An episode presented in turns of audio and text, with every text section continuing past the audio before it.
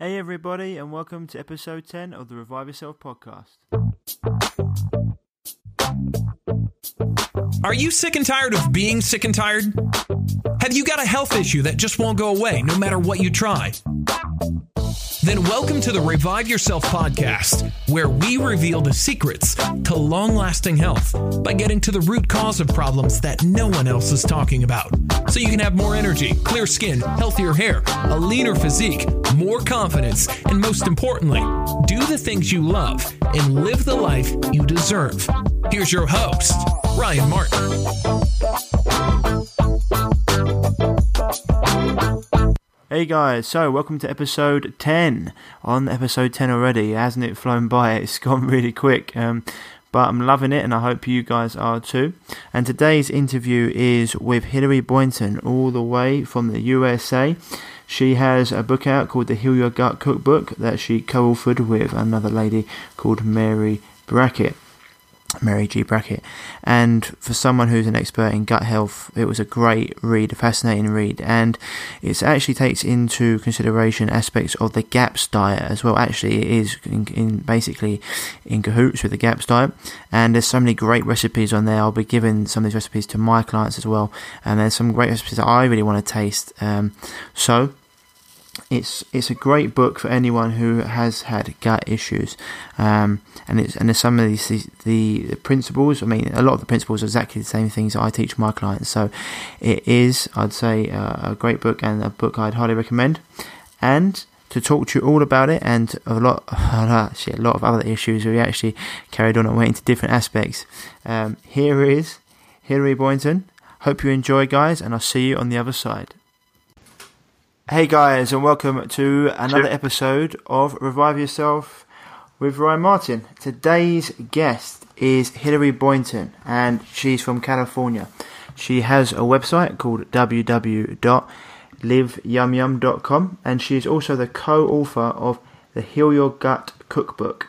So, in fact, just any of you guys that haven't actually heard of the book, it's uh, I was looking through it earlier on, and me and my girlfriend were just it was about fifty recipes you want to give a go. So it's really, it looks at really really tasty um, recipes in the book. It's something I definitely recommend.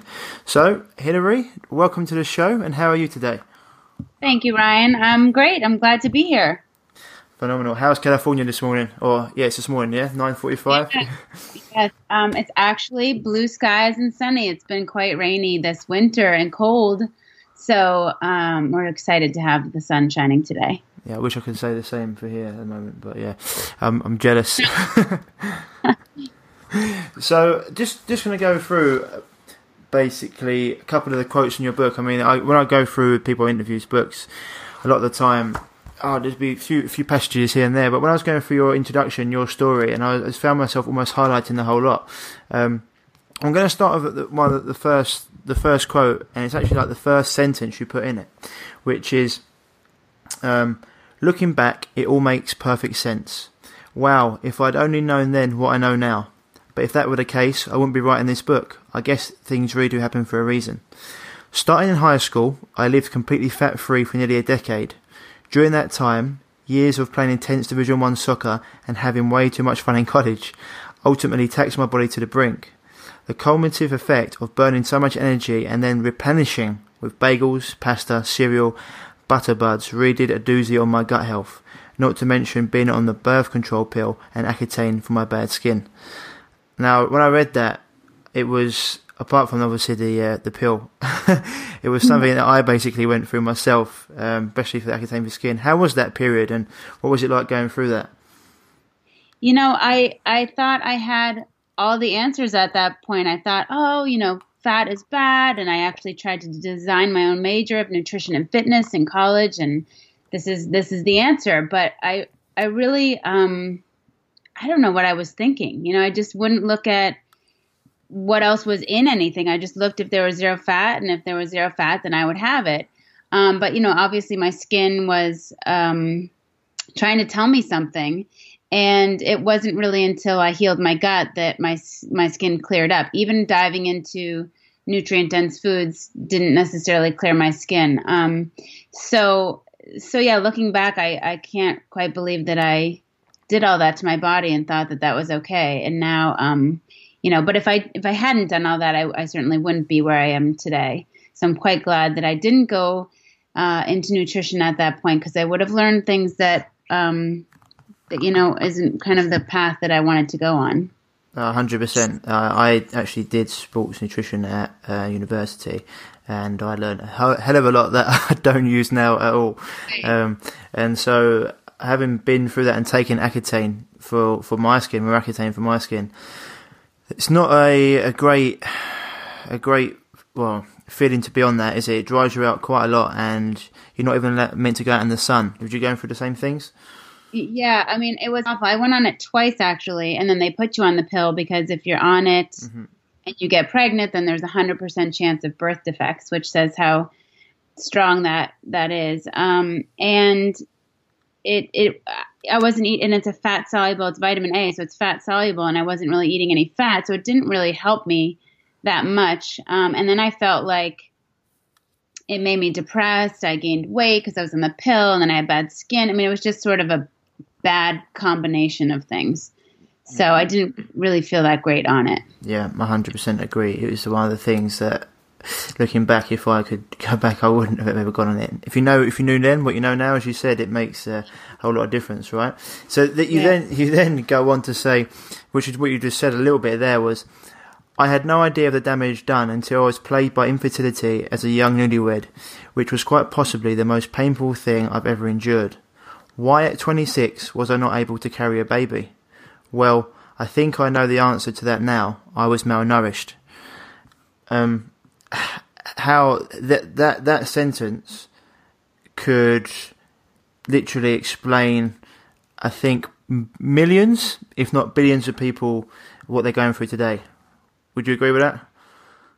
I would agree. I just um, I actually just taught a class yesterday on making raw kefir cheese, and I was talking about my my infertility and um, and how important it is. I mean, it was very painful. It was it was such a hard time because everybody's pumping out babies, and um, and I just was so young and wondering if that if I would ever have a baby. I mean, now I have five, but uh, I I would it was it was a very depressing time, and the stress certainly played a big role as time went on, and I didn't conceive. Um, but it's so important, and one of the messages that I'm trying to spread right now is to to grab hold of these young teenagers and young twenty somethings that uh, have a chance to heal their guts and to really balance their microbiomes and their their um, their gut flora, and so that they can give they can conceive and then also pass on healthy gut flora to their children.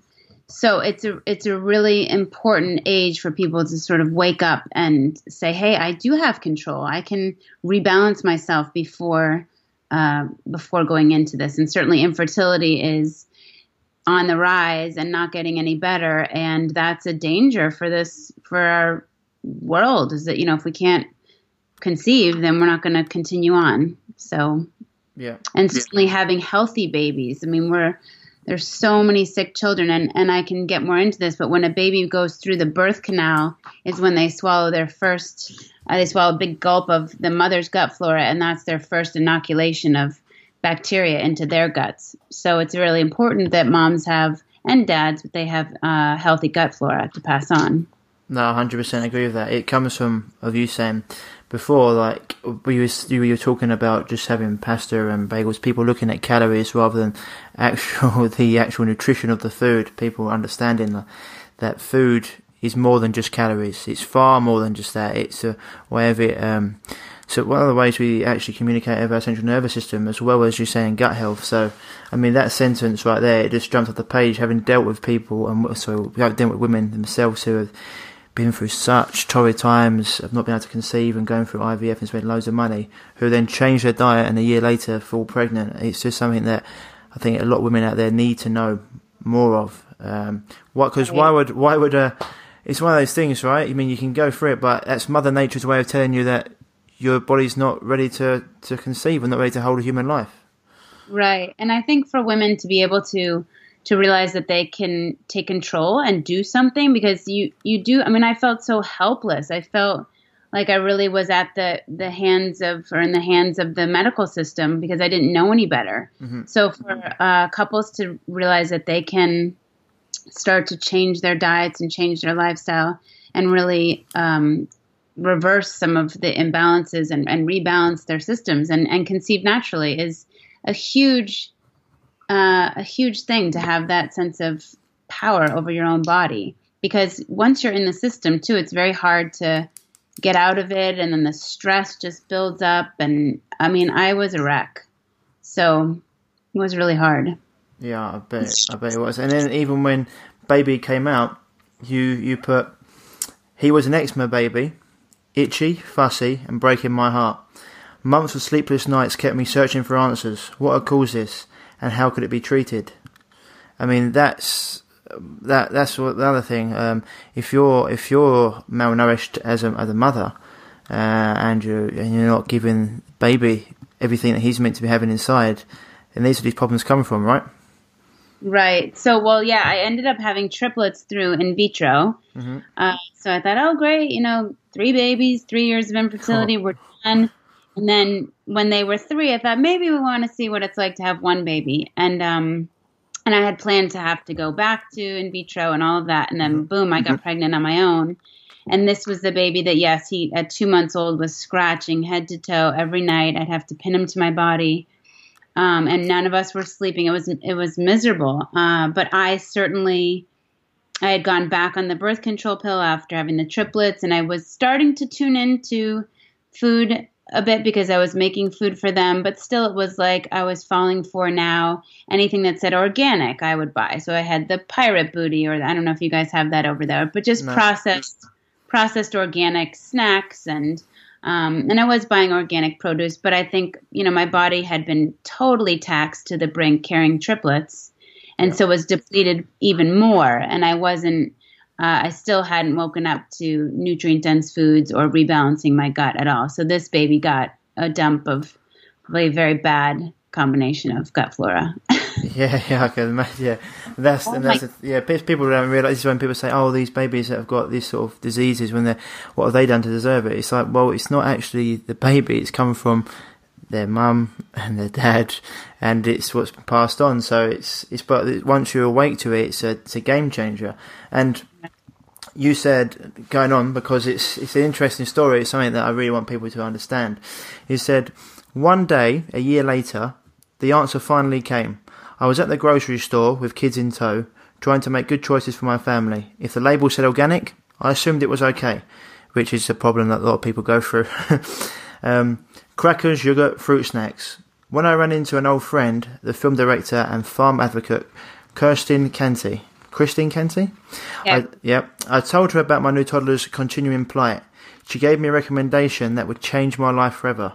You should try giving him raw milk. Huh? What was raw milk? Did she mean unpasteurized?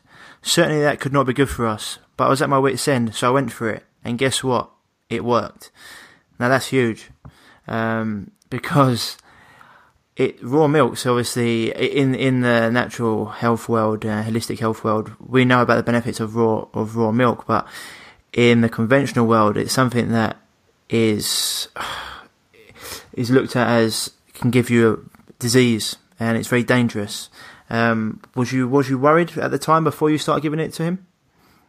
You know, I just sort of was so desperate at that point that I thought I'll try anything, and I trusted Kristin. So she and her mom and her sister we belonged to this co-op and they would deliver my raw milk to me which was so nice. And and it was pretty a pretty quick turnaround. I put him on raw milk and cod liver oil and i think all the healthy fats just completely gave uh, gave him what he needed. And he was healed. When every doctor said he would have asthma and allergies and eczema they just ran hand in hand. Uh, and now he's 10 and has no signs of any of that. Um, but it was i was just saying yesterday to this class I, I had taught cooking classes in massachusetts for years and raw milk was the one thing that i had a hard time convincing people to try there was just so much fear around this you know that they were going to potentially kill their children or they were going to drop dead and I mean, we've been drinking it for now 10 years and people in, in california it's legal so it's off the shelves and mm-hmm. in you know in all sorts of um, areas around the U.S. it is legal and you can buy off the farm, but uh, there's just been this fear factor that has instilled fear in people that they're afraid to You've to got, try it. Yeah, you've got Yes. organic pastures there, haven't you, in California? Do, yeah. yeah, yeah. So and and uh, you certainly want to trust and know your your farm that you're getting it from. I wouldn't say just buy it off any old farm, but uh, there are some wonderful, amazing people doing doing great things. And for thousands of years, and in many cultures across the world, people are drinking raw milk. It has everything in it that it needs to be digested, and um, it's pretty much a perfect food. If people, So- yeah, if people actually, this is one of the stories I think I'm trying to get Mark on. If people actually knew the story behind why pasteurization actually come into play, place and what was going on, um, and how it is now, like raw, raw milk farms that produce raw milk are some of the cleanest. Uh, they- they've got such high regulations, whereas if people knew what normal milk was like and how it was produced, their views would be completely turned on their head. I think. Yeah, I had a friend who went into a store where the I I don't remember which company it was, but it was an organic pasteurized milk, maybe ultra pasteurized, and it was just sitting on a pallet mm. out out of refrigeration. And the only reason they refrigerate it is to is aesthetically. People are so used to having milk in their refrigerator, but it's so dead that it doesn't even need to be refrigerated. yeah, I can, yeah, I can imagine ultra pasteurized. That's what you need. I mean, and I grew up on pasteurized skim milk, which, you know, isn't really anything. It's like sugar. Yeah. In in America, I think your sales of conventional milk are going down one percent every year because people are getting so many allergies to it they can't even take it anymore. That should tell you everything you need to know. Um, and so you so you went through this period, and the baby got a lot better. And then you were going through it, and you said you you learned more and more about the Weston A. Price Foundation, what we're going to go into a bit later on, and. Um, you changed your pantry and everything was organic and it was out went certain foods like cereals and skim milk and even the raw milk and pastured eggs, pastured eggs. Um, but there was no major sickness or trips to the doctor. But you said it it does take time to undo the years. You said, however, it takes time to undo the years of poor choices I have made in the past, and various problems became cropping up. So this is something I think people need to no, like people seem to have a have a problem and they want it to be gone in a month when they've had it for a year. It's something that people need to understand. Things do take time, right? Right. It is hard because everybody wants a quick fix, you know, and we're used to that with our medical system that you can just walk in and get a pill for everything pretty much. So, um, and that, you know, what I realized with, with my eczema baby when I put the, um, Zyrtec, or gave him Zyrtec and put the steroid cream on him, that it would help him. But as soon as I didn't give it to him, it would come back. So I knew it was a band aid and not, um, not a real uh, healing for him. So I think people they do have to be patient, and that's one thing that um, with the GAPS diet really does eliminate so many things that you get to a point with your body that you know what works and what doesn't. You will react if you um, you get to kind of a, a, a balanced state where if you introduce something that your body's not ready for, then you'll you'll know right away. So it's a very nice uh, way to kind of get back to a, a n- new normal and then go from there. Yep. Um, yeah. No, it's- this is and because then you, you go on and you say, when I heard Nat- Natasha Campbell McBride speak at a Weston A. Price conference in the fall of 2012, I began to sense it was time to take the nutrient dense diet one step further. So, as you started to begin to understand, then it was there was certain th- certain things you need to go deeper into, but um, your your uh, um, your daughter started Yes. having seizures. Um, Yes. and this is when you really wanted to to get to the root cause of things. Um, and even though you were looked into the GAPS diet, which we go into, for, but this is might not know about the GAPS diet and, and Dr. Natasha McBride, but you were desperately searching for a way to manage d- doses seizures. Am I saying it right? Doose. Yeah. Doose, Um, Doose seizures. Um, Yeah. and so in March 2013, one of your clients introduced you to a medical intuitive named Laura Gray. Um, but your husband was skeptical of this because you were spending a lot of money on holistic therapies, and I know that's the story a lot of people have been through. Um, and so you asked Laura if she could, come over and explain what this GAPS diet was about. So she drove her to your home, home, spent two hours with you at no charge, explained, and she pulled out her markers and she drew a diagram about a healthy gut and an unhealthy gut. Um, and your previously skeptical husband started, and you started the gap start the next day. You say, We jumped into GAPS feet first, and I started collecting, adapting, and creating recipes. Now, that, that's awesome. So, what was it about what Laura said that really changed his mind? Well, I mean, like I said there too, that I had seen Natasha speak, doctor mm-hmm. Natasha, mm-hmm. and I felt overwhelmed by it. And then when Laura said, "You guys need the GAPS diet," I thought, "Oh no, it's so daunting and overwhelming." But um, and and certainly I had tried to convey the GAPS diet to my husband, but he was skeptical, and it it was it's just a big understanding. And so what what Laura did was draw a leaky gut versus a, a healthy gut, and when you what happens is, um, I guess the best way that I've been uh, able to understand it is, you know, if you imagine a baby going through the birth canal, swallowing a big gulp of what populates their gut, their gut, and the average baby today has about 287 toxins in their cord blood alone. So they're starting out toxic, then they're inheriting poor gut flora, then they may get a vaccine vaccine you know, day two of life. I don't know about over there, but here you get, you know, day one, day two, you get a vaccine. Then they may get an ear infection and get antibiotics. And then there's, of course, environmental toxins or they're not breastfed and whatnot. And what, so it's very hard for these babies to establish a, a good balance of healthy gut flora. And the, uh, have, we have these little villi like structures, they're like little grass like structure or villi in our intestinal lining. And when the bad bacteria outweighs the good, then it starts to wear down those villi and create cracks in the lining, and things that should stay within the intestinal tract get out. And the body sees them as, foreign and launches a, an autoimmune response, which can cross the blood brain barrier and cause neurological issues like ADHD and autism and whatnot. So, um, so when she explained that and then and showed a picture of how you know when things get out of the intestinal lining that should be in and what your body does in response to that we just thought oh my gosh you know we we have a lot of these symptoms from speech delays to eczema to epilepsy um, and tics certain little tics one of my my sons had so it all kind of added up and and then my bad skin and my husband he looked like you know he kind of needed an overhaul and so uh, so it just yeah, it just made sense. Yeah, hundred percent. And just just for everyone out there that doesn't uh, hasn't heard of the GAPS diet, um, well, just basically what what is it? I mean, I know there's two stages to it. Um, so what is the GAPS diet and what does it involve?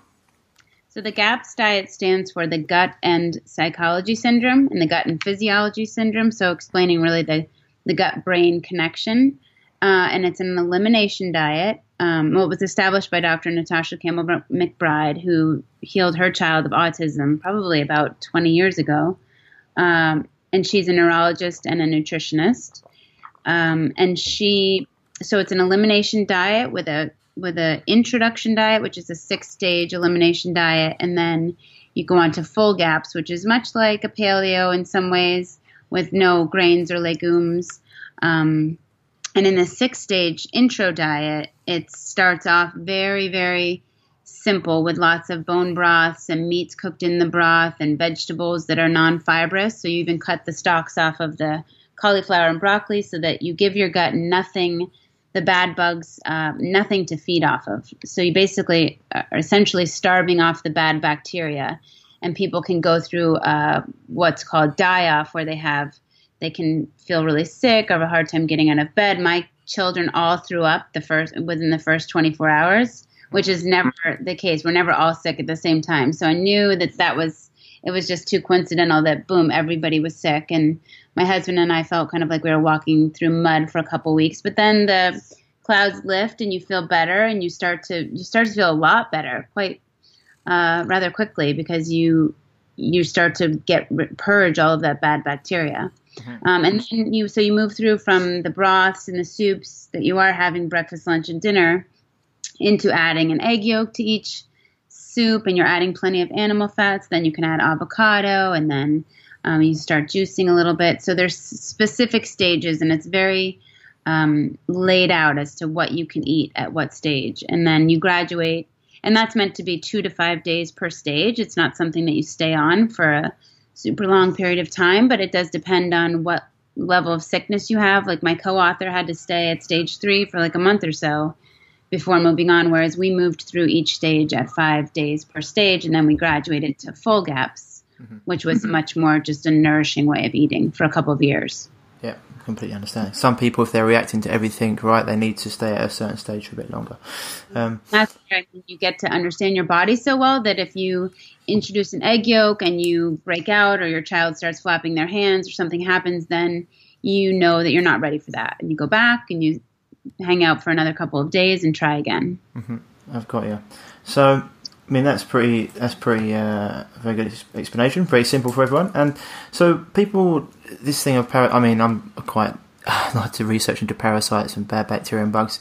People in just normal world don't really understand that. Um, these these pathogens, these bacteria, they're they're powerful. They can infiltrate your nervous system. They can make you crave foods that you don't you don't want. And so, as you say, you felt like you were walking through mud. That was them trying to make it a situation where you wanted to feed them again. Um, so staying strong for for a couple of weeks. Um, I mean, it, that was hard. It was hugely beneficial, right? Right. I mean, I've had I I did have a friend back in Massachusetts Massachusetts whose husband he, he that was the worst I had heard. He felt really really sick and he had very bad ADD and was on medication and he was in bed for a while and kind of was not super committed to it. Mm-hmm. Um, but for most people, I feel like it the, the the symptoms are not super extreme. It's enough that you can handle it, and it's it's so fascinating to feel kind of like wow, this is what's going on in my body. My body's trying. I mean, those little buggers I say are hanging on for dear life. They're like, please feed me some sugar or something. Mm-hmm. Uh, and so when you starve them, you know, they're good. They don't go out easily. They go out kicking and screaming. And then once you get rid of them and rebalance, then it's like, ah, okay, now I can. And then you don't want to go back.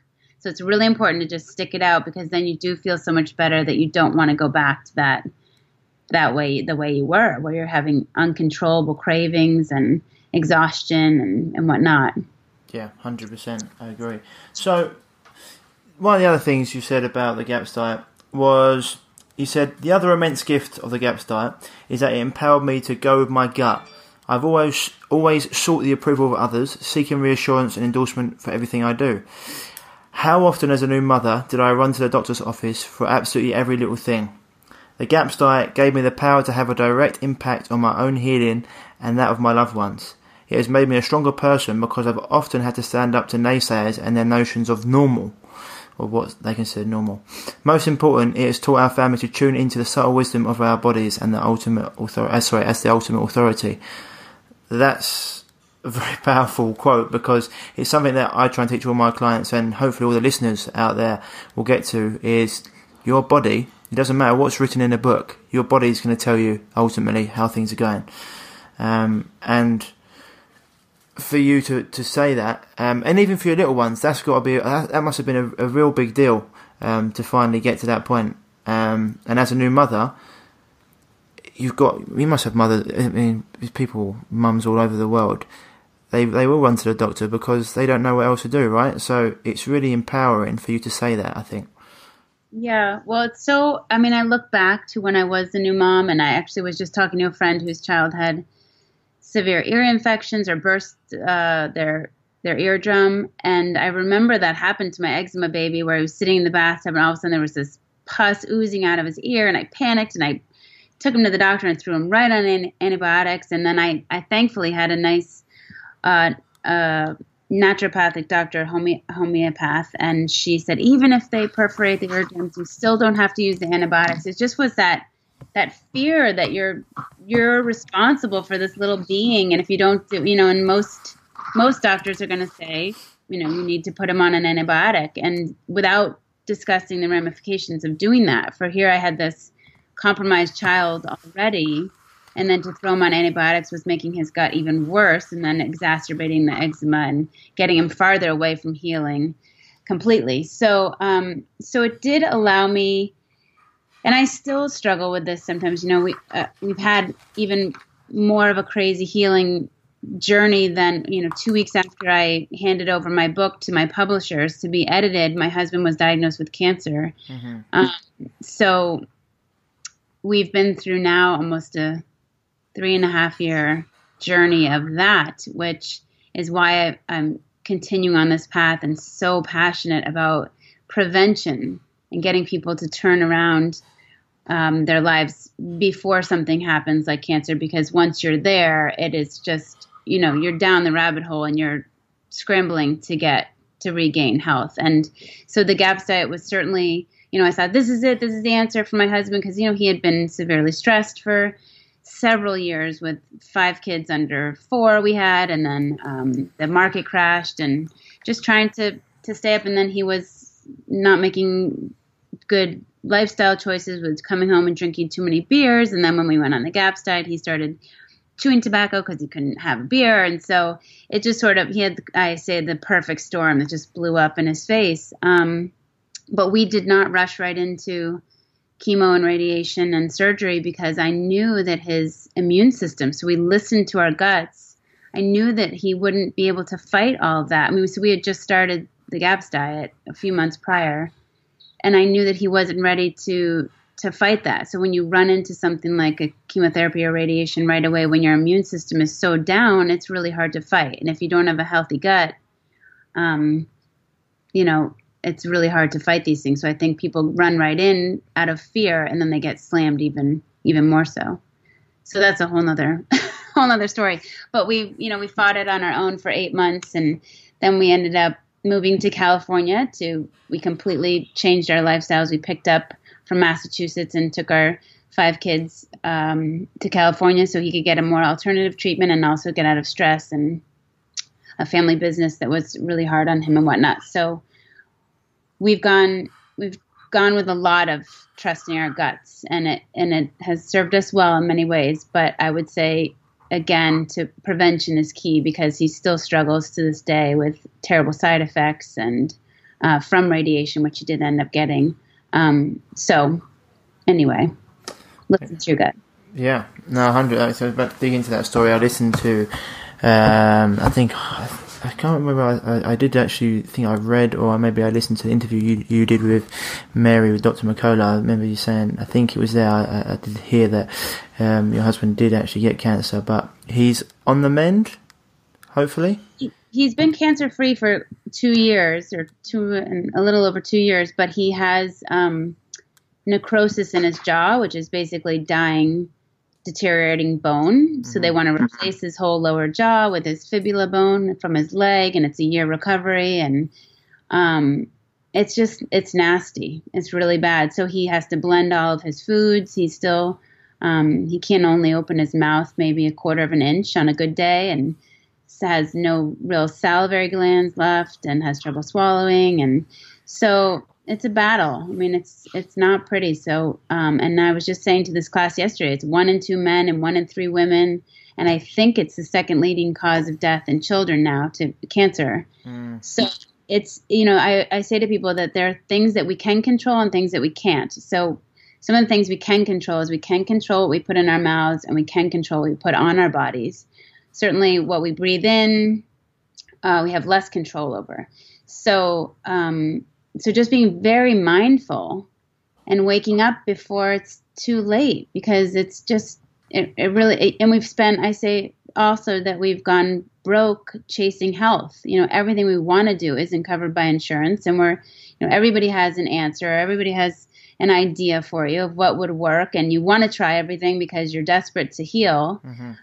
um, so you think it's expensive. My husband's uh, our arguments were always, you know, I say you drink too much, and he'd say you spend too much money on food, and we'd have these. And I'm like, oh, this is kind of apples to oranges. But then once he got sick, he realized, wow, like it, it's so expensive to. Um, it would have been much cheap, yeah, to heal. It would have been much cheaper to just stay healthy. And so now, you know, the bulk of our money goes to food, which and my mom is here and thinking, oh, you guys spend so much money on food. And I said, well, this is our medicine. This is you know, this is what we do to stay healthy. And my kids, you know, knock on wood, we don't really get sick. We might get a stomach bug or a cough or a little cold, but not really. I mean, knock on wood, I, I haven't been sick all winter. It's been a cold winter up here in Topanga. Um, but so that's I really look at our food as as our medicine, as our main source of staying healthy. No, hundred percent. Topanga's a, a nice name for an area.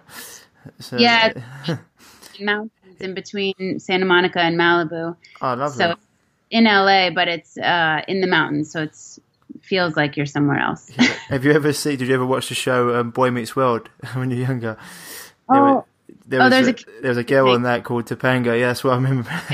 Off topic, but that's what came to mind. Yeah, no, you said in your book here that, that even through the brutal winters in New England, that you, you your your kids and yourself didn't maybe get ill. So it does show the power that food has um, on on, mm. on your health. And I mean, I wish your husband the best luck, and I hope he uh, he can get through that. It doesn't sound like a very pleasant experience, but um, yeah, well, mean, he's got a positive attitude, and mm-hmm. you know, we just take it take it one day at a time. And um, he's lucky you know, to have a wife who's into all this as well, so it makes a big difference. Yeah, I think he I think he sees now. He he definitely sees now the power of food as medicine, and and he sees that our kids are not sick. And um, one one point about that, I remember I had a friend in Massachusetts who would say, you know, oh, it's just kind of, or her doctor I think said that it was just sort of average for a kid to be on antibiotics two to three times in the winter. Mm. Um, in New England because there's so many colds going around, and I thought that is so backwards. Yeah. And um, you know, my kids, the proof is in the pudding. Really, I mean, there's so many kids that my my nephew even I think had like before he was two had maybe ten rounds of antibiotics, and thank God he's fine. But to some extent, you know, I I don't know what's going on in his gut, but he seems fine and healthy. But it's just it's not normal to have to be uh, on those, and and it depends on um, it's it's really important because there's this huge debate with with vaccines and with antibiotics and whatnot, and it's really important for people to understand bio individuality and that each baby is not created equal. And so, what one baby may be able to withstand, another baby may not. So, I really ask parents to tune in to to uh, what's going on in your in your body, and your children's bodies, and be really mindful of that. I mean, I thank God that my eczema baby, he did get uh, most of his vaccines before I realized, you know, that, maybe wasn't the best solution for him at that point in his life. I'm not saying for people not to vaccinate, but be be mindful that you have a choice that you can spread them out, that you don't have to give them out once. If you have a compromised baby, you can wait, you can hold off for a little bit, um, because what might tip one baby over the edge, you know, may not be the same for another baby. So oh. just really listen to your gut. What I'm saying. Yeah. And you. Have Sorry, go on, carry on. No, yeah, that's all. And then with antibiotics too, really, you know, with ear infections, I think it's 99% of the time they will clear up on their own. I, am not, don't quote me on that, but it's a, it's a big percentage of time that they just need time to heal. So, um, and removing things like sugar and looking at the diet. So, there are answers and finding yourself the best holistic naturopathic doctor you can find to guide you because for me as a young mom that was invaluable just having somebody to say it's okay. You don't have to do this. It's okay. Just take a breath and and step back for a second. So um, having that support is huge because oftentimes i feel like i'm kind of a salmon swimming upstream trying to figure it all out. So um, surrounding yourself with like-minded people is key. Oh, huge! I think that's uh, that's probably one of the hugest. Yeah, that's a, that's uh, so huge because if you if you just listen to the to the adverts and you listen to everyone else, um, you you I mean, the only reason I got into this is because I was very ill, um, and it's just that you've gone through your own health journey, and that's why you get into this. Otherwise, you it's hard because people, a lot of people aren't even exposed to this world um, until, unfortunately, it's either too late or they do get ill. So, 100% having the right team around you is massive because, as you said, it allows, it's almost allows you to to because it's uh, very hard when you're dealing with babies not not to be rational sometimes if your baby's ill or people everyone's telling you your family's saying you've got to get vaccinations etc it's very hard to be the person who says no i'm doing it my way unless you are quite a strong character so having a team around you to support you i think is invaluable 100% um, Yeah. and, and especially what you said there about some people's food can. Mary, your co-author, actually had a quote in here. She said, um, "I learned that although a food might be nourishing to one person, it could damage another. After years of being told to listen to your doctor for answers, it took me a while to learn to listen to my own body to determine what was actually my medicine and not my poison." So yeah, so it's So yeah, she couldn't even when we were making the book, she couldn't try the majority of the recipes because she couldn't have garlic and onions. I was like, "Can't you just try this for me?" But um, she really reacted to those things. So she, you know, was fine for me, but not okay for her. So, and that's what the beauty of the GAPS diet really is: is that it allows you to really tune into your own body and what works for you. Hundred percent. Garlic and garlic and onions are very powerful. Some people just can't deal with them. Um, Right. So, so Yeah. you, so you, so you made the book. So you got together and made the book, and it is an, a great book for anyone out there who wants great recipes, healthy recipes, and ones that are going to nourish you and, and, and heal your gut. And anyone's got any, I'm I'm just going to put it out there. I'm going to steal a few. Um, try not steal a few. I'm going to I'm going to try a few, I should say. but I know there's a few that um, I definitely want to give a go. Uh, I really like the the fish curry. Um, looked really good, and I've gone through a few. But how comes you? What led to you making the book?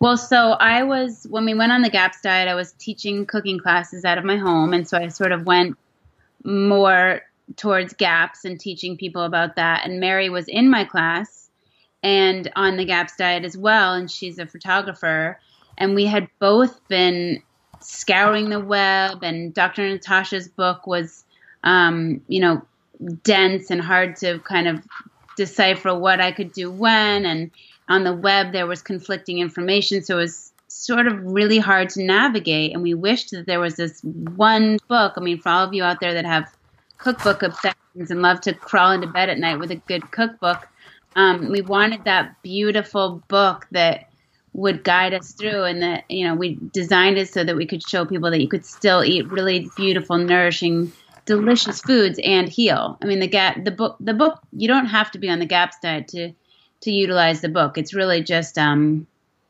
a way to eat for life. I mean, we we basically still eat this way, uh, and obviously now my kids could go can go out and have a piece of pizza and be fine. And I try and let go of the reins a little bit here and there, which is hard for me to do, but. Um, but I have to be thankful that now that they can handle those things, they can go out and um, have a day where everything isn't perfect and be okay.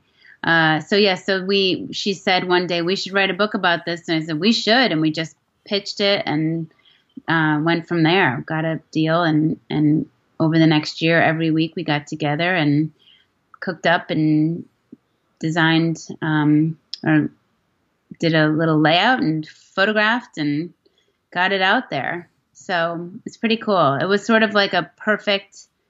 I think it's like a little bit like the little engine that could. It was just like this little book that was a labor of love, and it kind of came out at this perfect time when gut health is becoming such a big uh, word out there, and people are, or a term people uh, are searching for for answers. No, it's a great book. It's very clean. It's easy to read, easy to navigate, and you know you've got a hell of a lot of, of recipes in here. Like literally, there's so many, something for everyone. Yeah. What um, what's your favourite go-to recipe? Oh gosh, my favorite go-to. Um, I love a roasted chicken. My family always loves a roasted chicken because I I always can, and I, actually even the boiled chicken because I can always pull the meat off the bones. Either I can roast the chicken and have it for dinner, and then put the bones. No, I think I've just lost you there. Um, cool. So you're just talking about we just lost it over there for a quick second. That's the that's the great thing about doing an interview live and over Skype. It happens sometimes. But she was just telling us about her favourite um, meal being was it a boiled chicken? No, it was a roasted chicken. The roasted so I, um, I love roasting a chicken or boiling a chicken. Um, and so then uh, if I roast a chicken on a Sunday, then I we have roasted chicken that night and I throw all the bones back in a pot and make a bone broth for the next day. I roll it overnight. And the next day we have uh, broth to make into a soup or to add to, to whatever, or just drink on its own. Or if I boil the chicken, I can pull all the meat off the bones and make broth and then use the meat to make chicken salad or um, burritos, whatever. Um, so I love a roasted chicken. I'm trying to think of what else my family loves. Um, oh my gosh. Well, I also love making, um, you know, kind of the staples that have become part of my life, which we highlight in the beginning from raw kefir to sprouting nuts to mm-hmm. making butter, all the really uh, things that we kind of rotate every week and biweekly in our house. Um, so, hmm, I don't know. The flank steak is really good. The Put you on the spot, didn't I? Sorry. Actually, one thing that we had the other day that my kids love is the salmon, um, the gravlax. And even my, which I was so intimidated to make that. It's a cured uh, fermented fish that is so easy that you do overnight, and it's and then we just slice it up and put it with capers, and now we have it with sourdough bread and a little mayonnaise. It's just so delicious and yummy. The, the picture on the front looks delicious itself. Um, I think that's your celery Cel- root soup, is it? The celery root soup. Yes, I had that at a restaurant one day, and then picked the chef's brain and said, well, "How do you make this?" And so I just sort of recreated it on my own with, because um, you know, there's certain. That's one big tip that I give people now is that um, ask for recipes. Ask your farmers. Ask your friends. Ask um, your elders. That's one thing that we've lost is this connection to our land and our uh, family heritage. So a lot of the farmers have the most simple and delicious ways to prepare something like celery root, whereas some people might be totally intimidated by what am I going to do with this and how do I prepare it? But there's so many simple, easy recipes, and and I say from my cookbook that I found three things that I've learned over the past couple years since it was released is that a people are there are a lot of really sick people that I get letters from all over the world, people saying I've got this and this and my child has this and stuff that I've never even heard of, mm-hmm. and certainly that people didn't suffer with when I was younger. Um, and then secondly, people email me from all over saying, "Oh my gosh, thank you so much! I'm healing for the first time with food alone. This is so exciting." And then lastly, I moved to LA uh, two weeks after the book, or no, two weeks after I moved to LA, the book was released. And so here I was in this melting pot of people from all over all over the world living right here in LA, and everybody that I meet from another country would say, "This is the way we ate growing up, and we were never sick," which is so fascinating to me. And that's really what Live Yum Yum, my new brand, is about. Is about capturing these um, time honored traditions, these people that are thriving, free of disease, much like Weston Price discovered, mm-hmm. um, that are still living. I feel like we have one generation of people left that truly remember uh, how to eat this way. And it's a lifestyle. It's not just about food, it's about sitting around the table together, sharing a meal, sharing conversation. It's about knowing your farmers and walking to the market or, you know, um, taking taking time, listening to your gut, and laughing and enjoying enjoying life. I think there's so much fear over the past, you know, 50 years, I don't know, at least since I was, you know, fat free, that was when fear really entered my life in terms of food and what to eat. And so many people uh, live in fear, and that's also very damaging to your gut to have that stress. So, um, so really getting back to our true roots and asking people just ask somebody. The next time you're at the butcher shop, or the next time you're at the farmer's market, or the next time you're with your grandmother, ask for a recipe and try and bring back some of those time honored traditions and easy, simple. In today's world, this this French woman that's 92 that I met at the butcher shop, she's so adorable. She's like four feet tall and a welder, and um, she she's all about simplicity and. Uh, but she said to me, you know, you can't dismiss the fact that there are a lot of single moms now who are working and come home and it's late and they just want to get in line at Whole Foods and get something quick for their family. So I, I'm trying to make it very simple for people, but some of the most delicious foods are very simple. Mm-hmm. Another Frenchman that I'm interviewing said, I have an idea like a four ingredient recipe. You know, there's so many of them out there. It doesn't have to be to be complicated to be delicious mm-hmm. or expensive. It doesn't have to be expensive. Sometimes I look at um, recipes and if there's so many, oh shoot, hold on, sorry. No worries.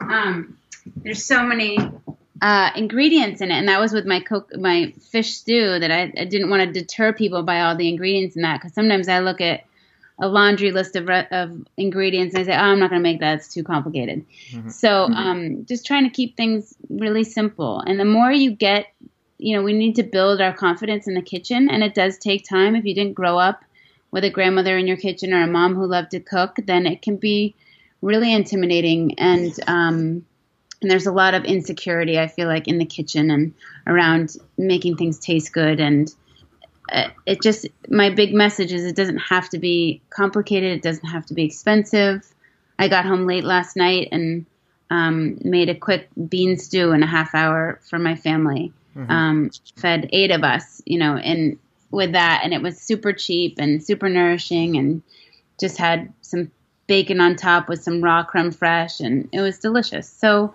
um, so just getting people back in the kitchen learning to cook and taking control of their own health is a big passion of mine and then passing it on to this next generation of kids so that they can grow up with a life free of disease and, and really thrive and we can turn things around 100% and people like you doing that that's phenomenal a couple of things you said there the other thing is when you're eating healthier um, you come in you, you're not you might not be so i mean you're obviously going to get tired but when you start eating better it's uh, I feel like it's easier to make healthier choices because you've got a bit more energy than you would have if you're not eating great. So coming out, and a lot of your recipes in here are only you know there's some in here that are only four or five ingredients, and a lot of them, especially with the soups, you can can leave them or put them in the freezer, and you can have them another time. So that works really well. And one of the other things you said in here as well is when you're going through when you're going through the healing process, give yourself, as you said there, it's not just about the food, although food is important. Give yourself time give yourself cut, cut yourself some slack. Like if you need a nap because your body's going through the healing process, have a nap. I know it can be hard, but sometimes you have got to cut yourself some slack, especially if you're going through a healing process.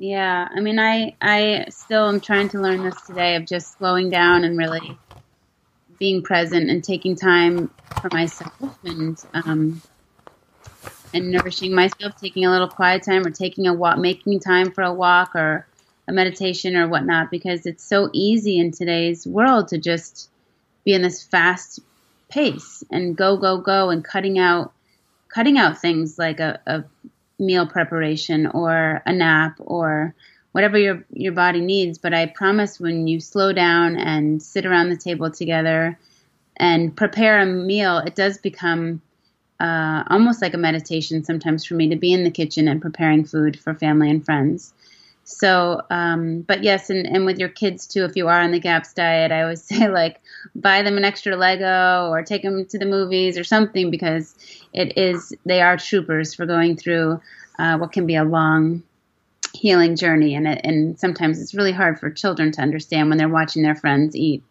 cake and pizza and candy or whatnot. It's, um, you know now now looking back it seems like a blip. I say really two years the, the healing protocol for the gaps diet or the recommended time is about two years. Some people some people can go right to full gaps and heal with that.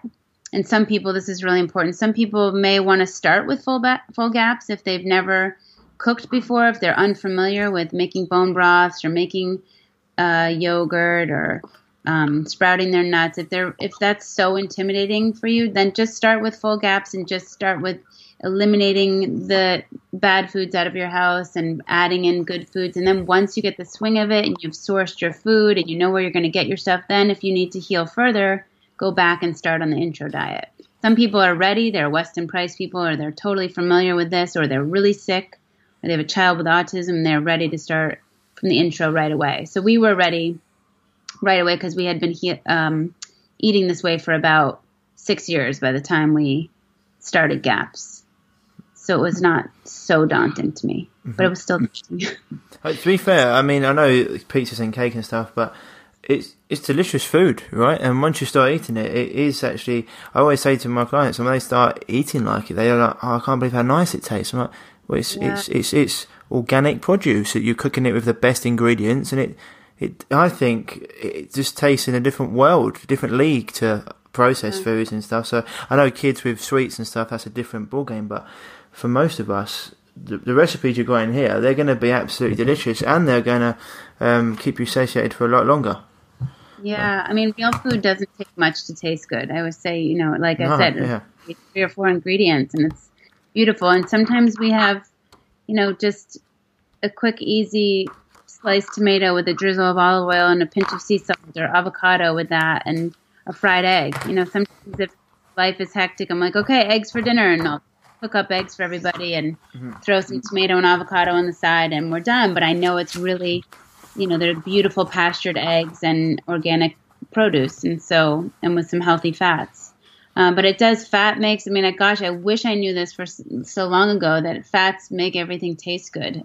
Mm. so when you remove the fat, they replace it with sugar, and then that's just that's where the downfall starts to happen or the unraveling. Yeah, hundred percent. This, uh, it, I mean, your book. If you're a vegan, this book's not going well. There's some you can got some recipes in there that vegan could have, but generally, it's uh, I'd say it's not for a vegan.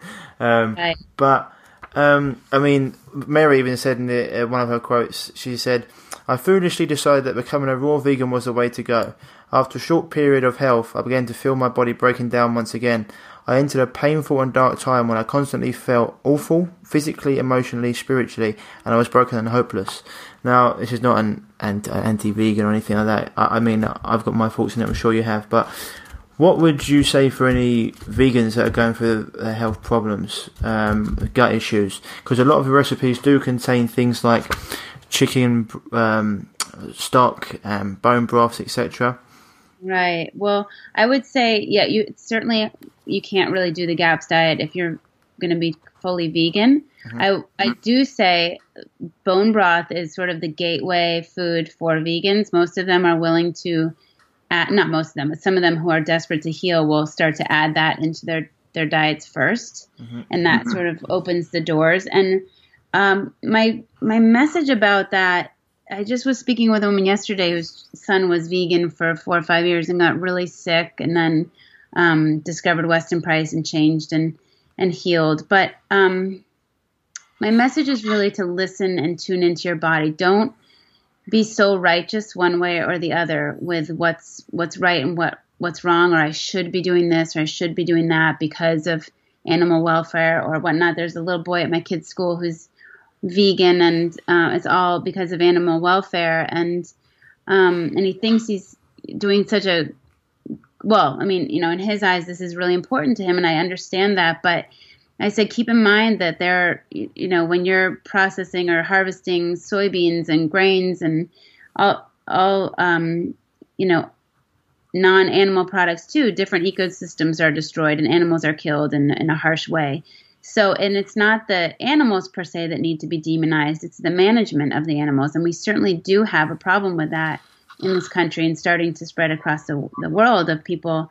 Uh, you know, the factory farming is not something I support. And, yeah. Um, yeah. but there's something to be said about the cycle of life when people are doing things right and that things just eh, work and you honor the animals that that die so that you can eat. Uh, and you know that they've lived a happy, healthy life. So, but my my point too is to really listen to yourself and intuitively tune into what you need in that moment. If you're living in in London and it's freezing cold all winter and you're a raw vegan and you're eating juices and salads, that may not be, you know, but then your body's craving stews and bone broths or fried eggs or whatever, really tune in and listen to your what, what your body needs in that moment because that's probably what you need. And then the springtime when you want more salads or the summertime when the sun's out and you're getting your your vitamin A and your vitamin D um, a little more, then then maybe that's when you have your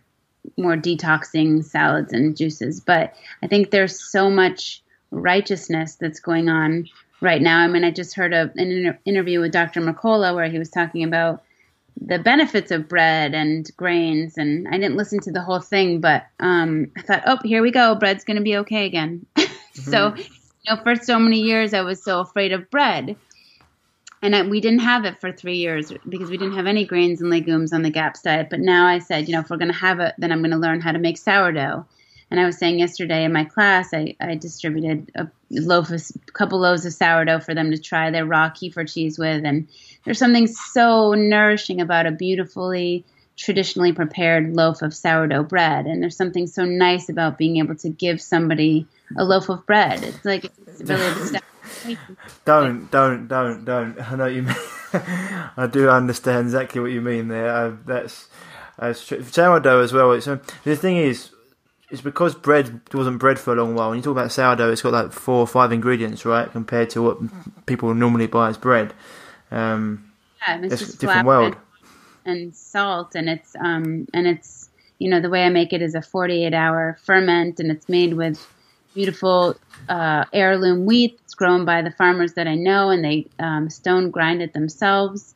So you know certainly bread has been demonized for a reason because the bread is not the same today as it was 100 or so years ago. But if you if you get back to traditionally preparing foods like bread, then there are some um, you know great health benefits from it. But we just need to re-educate ourselves on how we prepare these foods.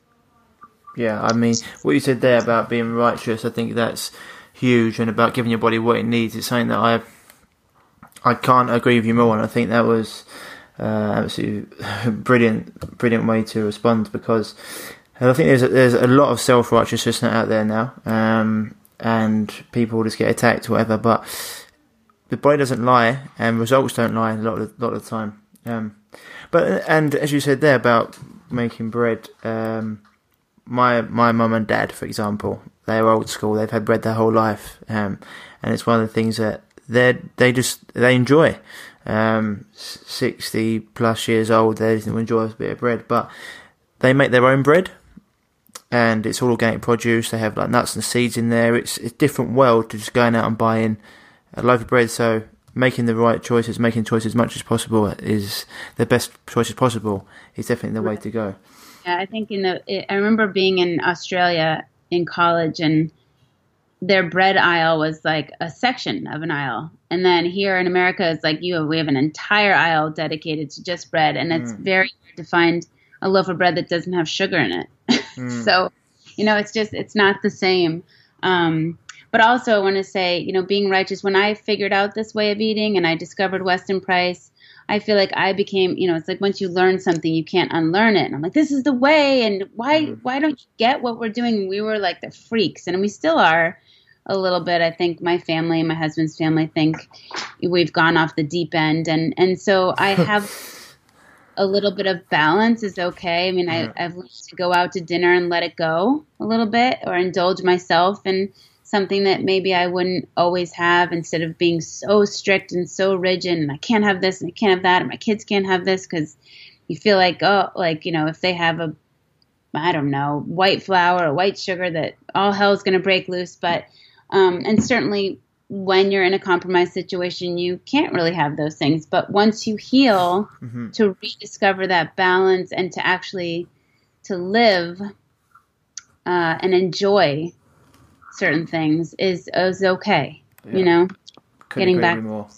yeah, I couldn't agree with you more. You got to enjoy your human experience, right? I mean, once you said once you, if you're compromised and you have to heal, it's different. But once you've done that, I I completely agree with you. Um, but Yeah. It's uh, it's something that I think in our industry, people. I mean, yeah, you can't unlearn something, but I think once you've got to a stage where you said your kids go out and they have a little bit of something, it's a it's a lot different to them having it every single day, right? And them having it all the time. yeah. And we were talking yesterday about how you know you, you worry you send your kids off to college and or they go out and they they make the wrong choices. And I've always said I have one kid who's like going to go to college and go off the rails and be like, Lucky Charms, they're free, and my mom's not here. I can have whatever I want. And so, you know, you worry that they're going to go just binge on whatever, and they may, and and that's okay. We have to let them discover what true health is, and hopefully they don't get sick and have to circle back or really truly heal. But hopefully they crave if you've given them the foundation of good health that they will circle back and then certainly when they have kids they're going to want to feed their kids healthy and that these you're you're raising them with the the roots that they need and that the tastes and the variety that they need to move on into adulthood and make the right decisions and and they're not going to be perfect and we've all been there we've all you know had too many pieces of cake or too many beers or too many whatever. Um, and but the the hope is that they circle back and that they'll remember these times with fond memories of meals around the family table and it goes deep you know? So yeah, it does. No i completely agree and i think that's uh it's a huge point and i think i tell you i've kept you for quite a long time so i'll, I'll let you in there but that was um a great point. It does go deep and in, in, in the day it's their choice and you've done exactly you if if if your child goes and does that i think even in the back of their mind they know i'm not this isn't this isn't what i should be doing. And then once you plant that that seed they'll, they'll, they'll soon find out though. If you get ill it's, it's one way you'll, you'll, find out unfortunately but it's something that um, you say we all have to make our own mistakes right right well and it's hard because you you can be so righteous or so rigid like i even me i mean my kids don't get a lot of junk at all and I was giving this example yesterday that we went to this school um, open house or something, and one of my kids, my kid that I say will go off and binge on the Lucky Charms, he had four bagels. I was like, you can't do that. And you know, after two, I was like, okay, enough. Like, let's not have any more bagels. And then I went into this little lecture that was going on. I'm like, oh, I know he's out there having another bagel. And sure enough, I go out and he's having another bagel. And but you know, he never gets those. So you know, I, I, wanted to just like shake him and part, I like took him aside. I'm like, you can't, you know, Coops, you can't do this. this. You know, this isn't good for your body and trying to explain, but he's 13 and he wants to be cool and everyone else is having them, but, and he had never really, he hasn't had them for years really. So again, it goes back to that balance. And then there are the kids that get bagels every day and they could care less, you know, like, oh, I'll just have a half a bagel and walk away. But if, you know, there's, there's my kids who never get it, who want it so badly. So that it's, oh, it's such a hard thing as a mom to watch sometimes, but you have to let go a little bit. And that's what I, where I am right now. Cause I have three 13 year olds that are out there trying to make their own decisions and going to friends' houses. And I'm trying to empower them with cooking their own breakfasts and uh, helping out with dinner. And one of my kids assisted me yesterday with my cooking class. And so I just figure the more I can expose them and, and empower them to to understand it and surround them with people that do get it, then and get that similar message. So if you can team up with some other moms that believe this and then have your kids have their first sleepovers over at houses like that, and that's a good thing. Then they'll get the message from somebody else besides you thing so. is, eh, all the mums listening to this are nodding their heads. That's good, yeah. Saying, you know, my mom was visiting and I was with my daughter and we had had pancakes for breakfast and we are having some sort of pasta dish I knew for for dinner and it was all good, you know, sourdough pancakes and we're having this heirloom pasta and then we we went out to lunch with my mom and I was saying, okay, so maybe we shouldn't have bread because we have bread for breakfast and bread for dinner and then she was like, well, there's nothing else that she really wanted this beautiful like tomato burrata basil sandwich on a baguette. And i was like I, I basically was like well why don't you have something else? Because that has bread. And that's just my preconceived mm. notion of like bread is too much bread is bad. And it's all going to break down to sugar. And so here i was projecting my fear on my daughter. And then she was like okay okay i won't have that. But and then I'm saying, no, just go ahead, just have it. It's okay. It's one day. And I'm trying to let go. And then we're standing there at this cafe. And my mom is watching us like we're crazy.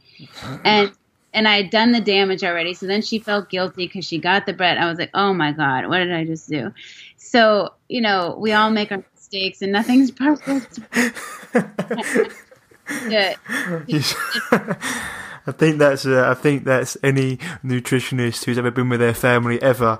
I think has been through that situation. hard, and then when I have five kids who are like, I want this and I want that, I want to get this, and we're out to dinner, I'm like, oh my god, it's just it's awful. You know, we went out to lunch with my mom in Santa Barbara a couple days ago, and we we found a really we sourced a really great restaurant that sources all their meats responsibly, and um, and they had beautiful fries that they cooked up in like butter and herbs and uh, you know I didn't dig too deep. I said they don't use canola oil, so that was good. Um, but I knew by reading their menu that it was all good, and um, and it was really a lovely experience. Everyone had like beautiful pulled pork, or my son had a tri-tip sandwich on a baguette, and then he I had this amazing kale salad with smoked chicken, and my son, who's the one that uh, the Lucky Charm Bagel Boy, tried salad and was like, "Oh, it's actually really good." And so it's when you can let go and have fun Yeah.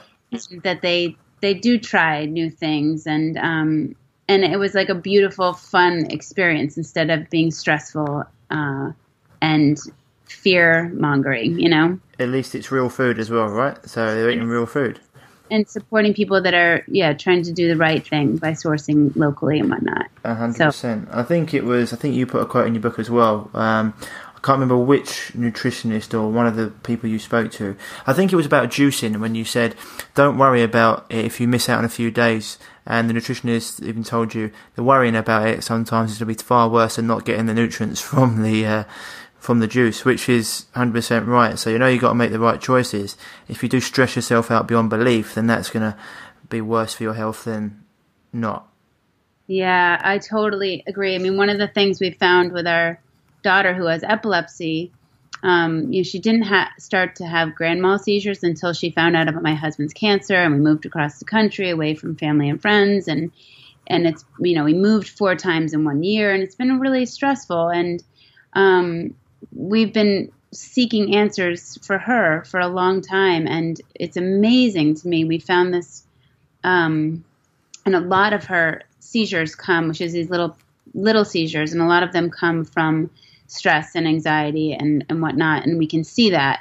And she'll little do a little eye roll, and there's something called the Heart Math solution, which is an app on your phone that you can clip a, a clip to your ear and plug it into your phone, and it's basically deep breathing for 10 minutes. You you breathe four seconds in and four seconds out, and um, and it shows this little icon of um, like a flower going in and out to your breath, and it clicks around and shows green if you're in compliance, and blue and red if your your heart's kind of out of compliance. You're not breathing into your heart, and it has sh- it has been so powerful for her epilepsy and for her to see that she has complete control over her nervous system, and so the fear, fear and stress, you can see with it, it's kind of like a EKG or whatever, where the mm-hmm. the line goes up and down. My son was like, "This would be a good thing to measure if you're if you're living or not, because it would be like a flat line if you're not." But you know, she can see if it's like if it's rigid and going up and down like crazy, then she's she's got to just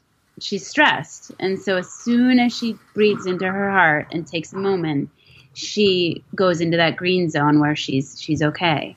And so I think the same happens with food. Sometimes you have to bless it. If you sit there and think like, "Oh my gosh, this is filled with antibiotics and hormones or pesticides and this is so bad for my body," then that's how your body's going to receive it. But if you're at a friend's house and you can't control the situation or you're out to eat mm-hmm. and you bless it and know that it's not going to be an everyday thing and you enjoy it and just move forward, then mm-hmm. your your body's going to receive it in a better way. Hundred percent. There's two things there as well. Like if you know you're going out and that's happening, you can take a few things with you, like probiotics, etc. So you can have them with you. You can always take your stuff. And and I was I had Dr. Joel Kahn here before. We were talking about heart health. It was all about um, cardiovascular health, and he said people that meditate. Um, have 50% less chance of getting a recurring heart attack. And he said if they could put that in a pill, it'd be worth billions. And so if you're just saying there that your mental state's huge. Um, yeah, and uh, it's something called the French paradox I've gone into before, where the, the French, where even though they um, eat all the cheese and they have pasta and wine and uh, smoke, etc., they're one of the leanest nations in Europe, and it's because when they eat, they're relaxed and they take time and and they spend ages talking and enjoying the food compared to stressing and rushing around. So, hundred percent um, Yeah. agree with that. That's a huge part of it.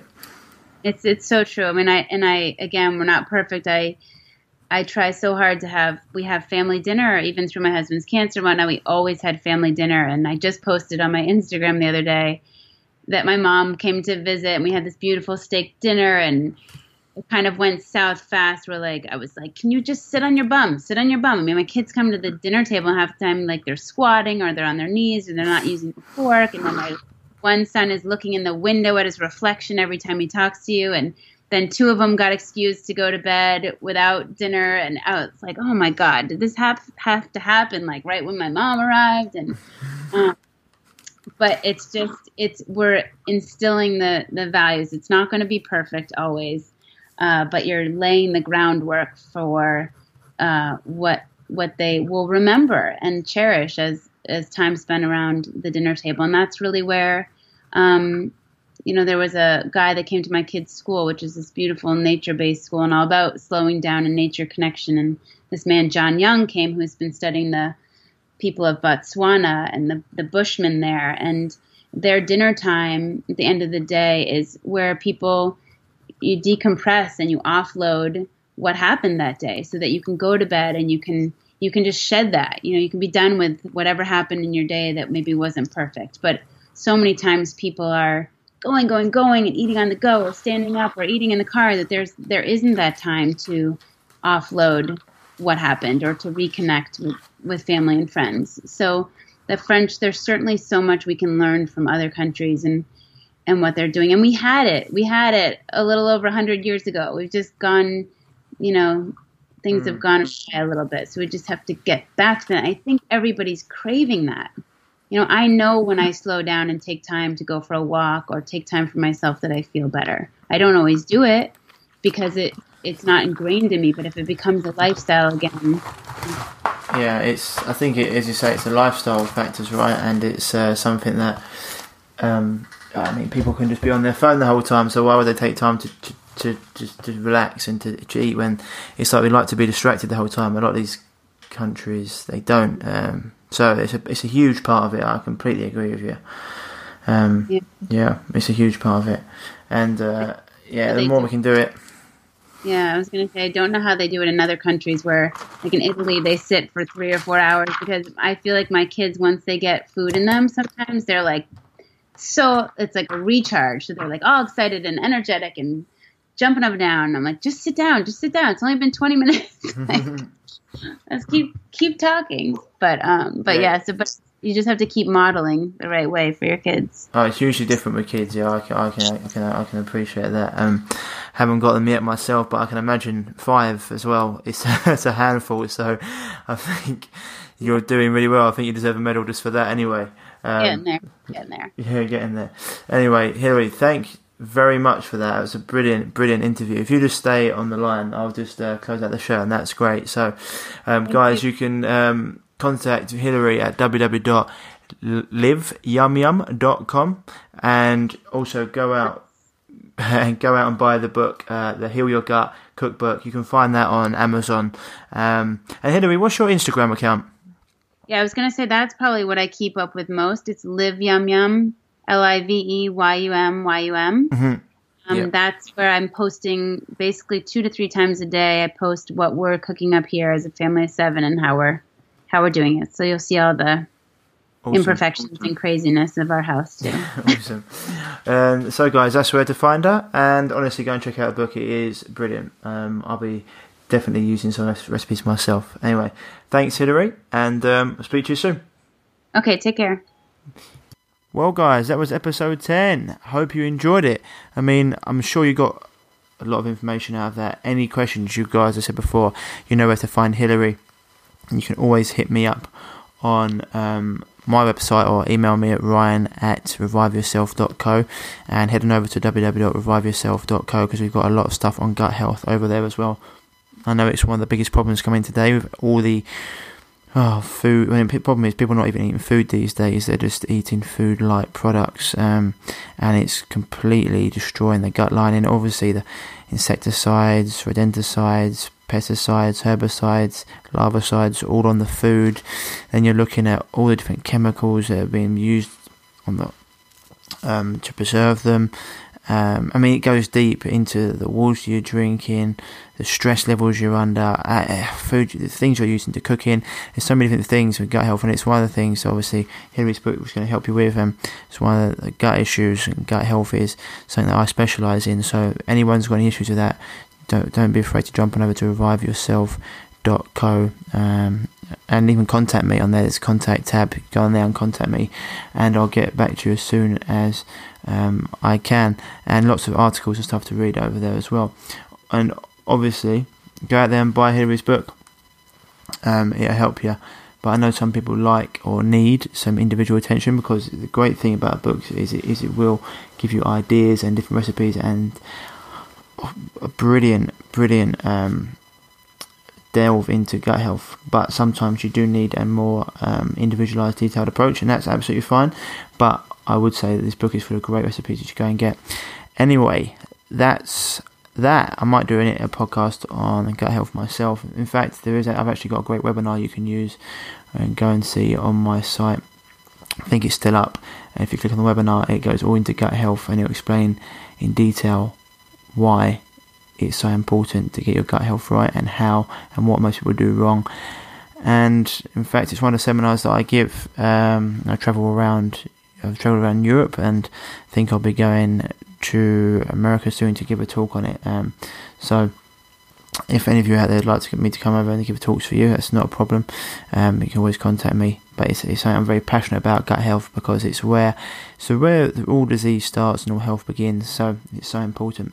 Anyway, next week's show is with Dr. David Kennedy, and we're talking all about fluoride, the dangers of fluoride, and mercury, and we go in deep on it. David's actually uh, a leading authority um, for uh, definitely, I'd say, the world's leading authority on fluoride and mercury. He's been he's been lecturing on it for decades now, so it's going to be a great, great show. So for all of you guys out there that think fluoride's healthy for your teeth, this would be one to definitely tune in on. Okay, guys. So as always, stay happy, stay healthy, and I'll speak to you soon. If you're struggling with gut issues such as gas, bloating, constipation, diarrhea, indigestion, heartburn, and want to finally be able to eat the foods you love without the crippling after effects, then don't forget to head over to reviveyourself.co and pick up your free copy of The Healing Health Paradigm today.